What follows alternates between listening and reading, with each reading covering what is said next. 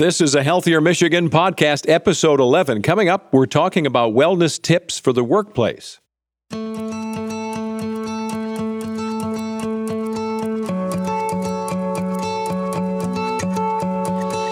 Welcome to a Healthier Michigan podcast, the podcast dedicated to navigating how we can all improve our health and well being uh, through small, uh, healthy habits that we can all start today. I mean, that's the cool part. We can walk away with a goal list of what we should be doing. I'm your host, Chuck Gaidica. Each week, we're going to sit down with a certified health expert from Blue Cross Blue Shield of Michigan to do a dive into topics covering uh, nutrition, well being, wellness, stress reduction. In this episode, we're talking about well being in the workplace. How do we get to that point?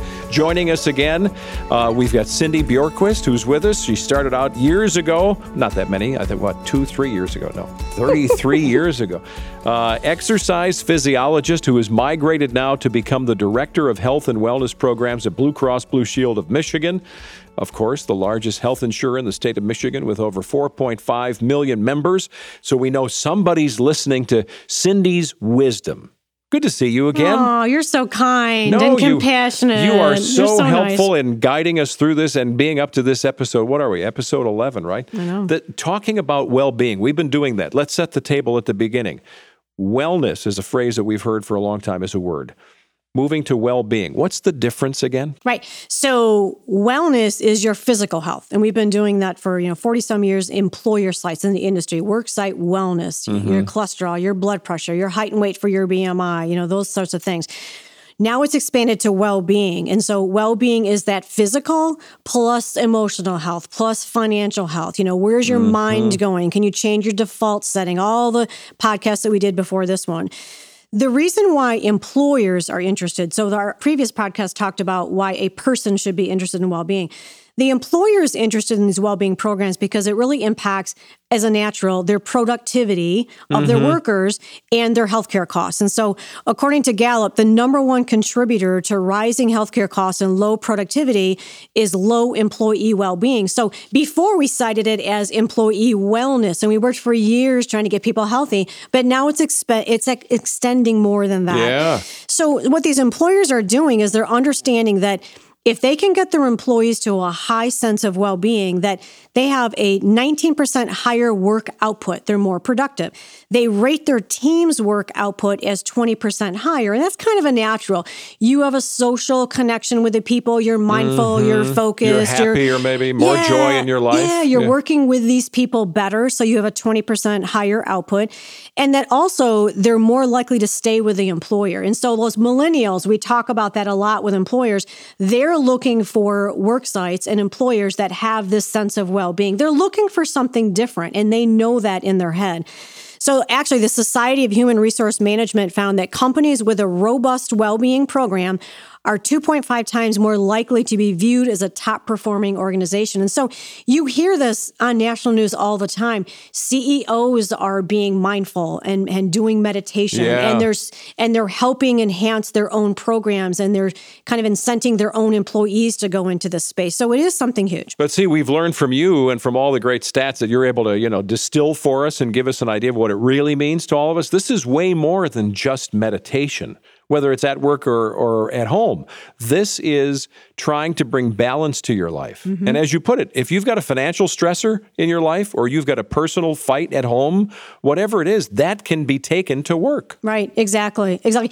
So one of my uh, the best quotes I like to reference when we're talking about this for employers is there's this sense sometimes at an employer site that if I do unplug and I do take a mindful moment and I do relax, that I'm not the person who's going to be the highest productivity, but it is in reverse. And so this this famous quote by by Anne Lamott is almost everything will work again if you unplug it for a few minutes including yourself. And that's that's really important because we have to allow our brain to cleanse itself and to come down and to refocus. And that's what all this meditation and mindfulness is doing beyond the meditation and mindfulness at the employer site some of the things that they're doing and we talked a little bit in an earlier podcast about this but this kindness and compassion so, mm-hmm. also bringing that into the workplace is super important. We spend about a third of our life working at the workplace. That's a lot of time.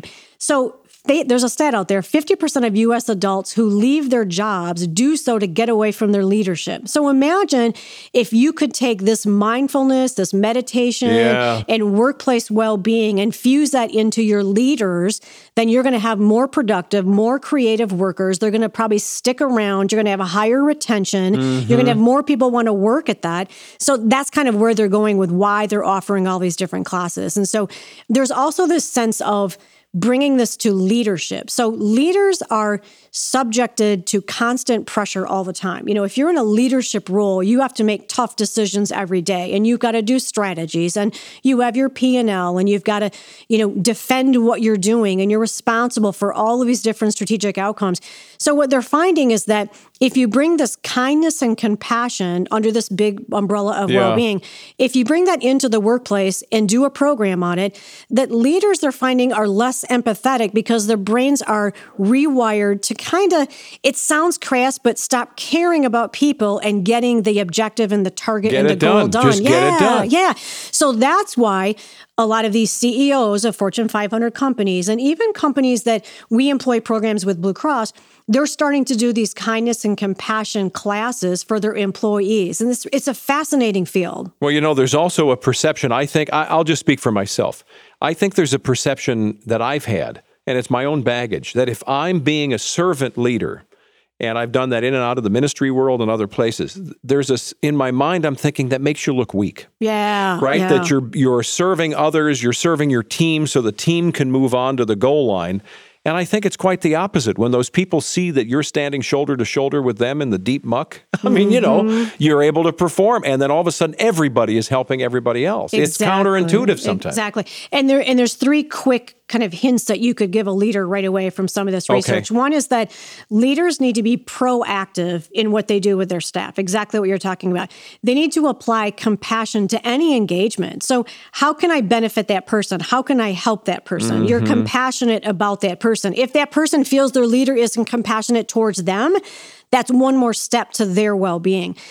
Uh, and an example of this is I read an article about the CEO of Cisco, and he actually writes a personal letter to extend support to his employees who suffered a family loss or a mm. severe illness. Think about that. Not just their leader, but the CEO of the company yeah. is being compassionate and empathetic towards their people that work for them. You know, that that's huge for that company. So and, and, along with that, another tip that a lot of these companies are doing is this daily compassion meditation. And I think we talked about this at one yeah. of the podcasts, but in the meditation classes, they're actually having a person visualize somebody who's going through a struggle, maybe going through a divorce or going through a loss of a family member or whatever, and, and helping that person, thinking empathetically towards that person, extending the kindness and compassion. It could be a phone call, it could be an email. Sometimes it's just meditating and thinking about that person, but it does uh, wire you differently. Mm-hmm. It wires your outlook differently, which translates to you being different in the workplace.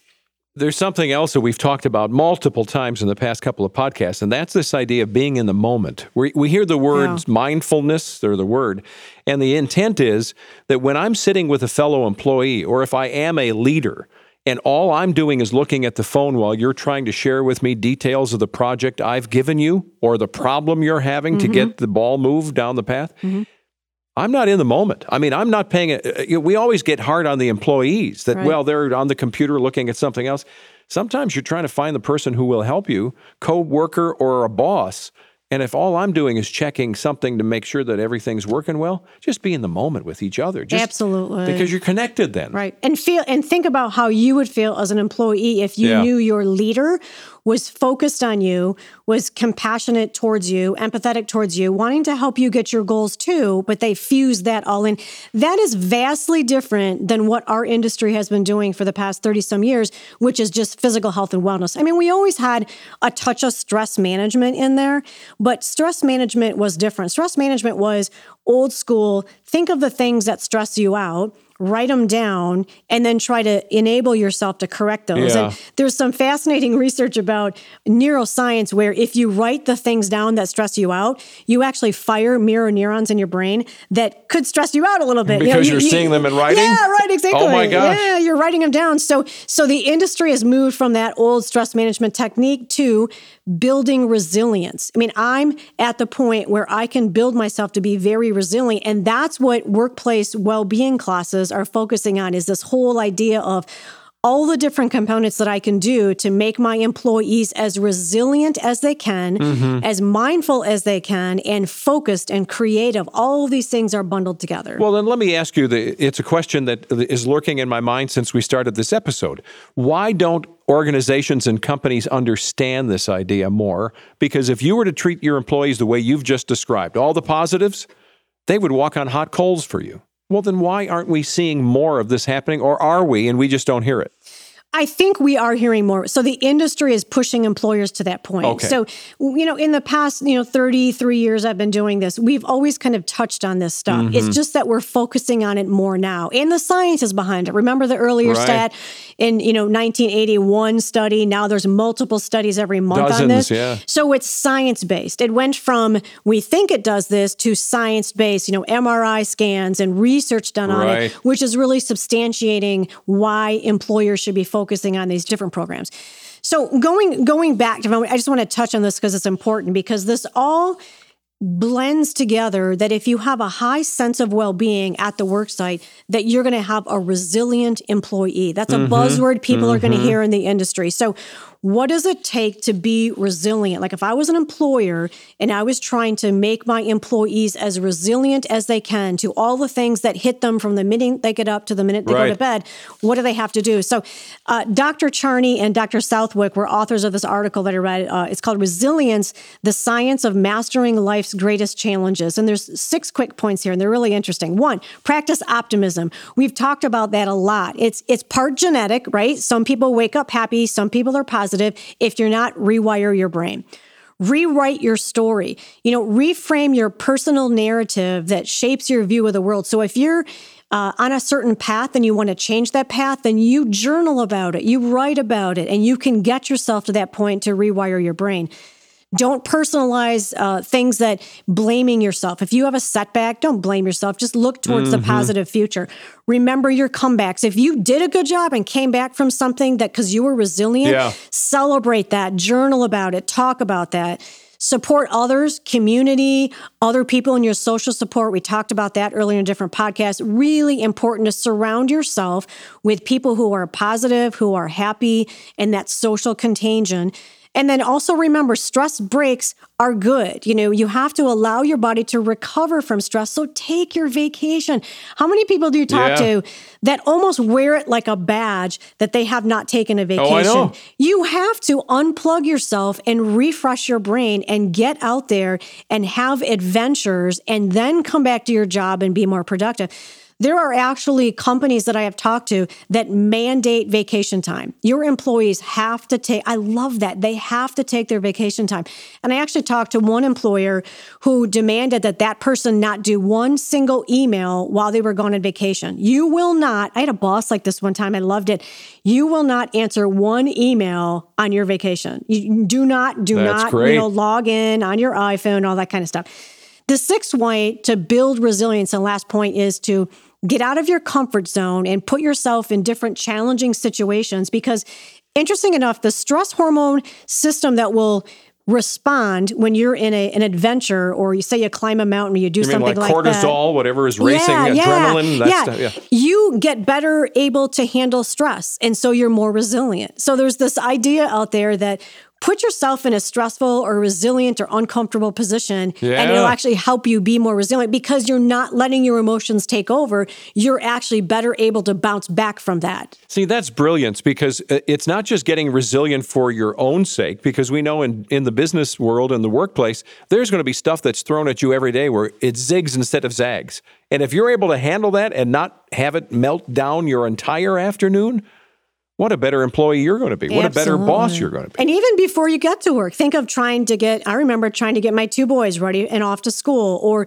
your commute to work, or trying to find a parking space. All that could set you up a, as a negative state of mind before you even open your first email at work you know right. so that and you don't want to bring all of that home so you want to do this separation of now i'm home so now i want to be focused and mindful and resilient for all the things that i'm doing with my family and my kids when i'm at home as you well. reminded me by bringing up the idea of travel taking your vacation your sabbath time take some downtime right yeah. my daughter went to work for a uh, travel company i said to her when she accepted the job so how much time off do you get she said, I asked that question. The answer was, You take as much as you like. We know you'll be fair. I've heard now, here, about that. Now, here's what's really cool. I said to her, How does that work out on average? She's asked now that she's secure in her job and she could ask her boss. On average, most employees are taking what they know would be average for their length of time of service and they don't abuse the system. And if one year they needed an extra three days, the boss is like, I told you, it'll all work out. And because it's the honor system, it actually does. Think of the retention of yeah. those employees. Well, I'm telling you about it. I mean, yeah. I'm kind of bragging about like I wish I had bosses that would have told me that, you know.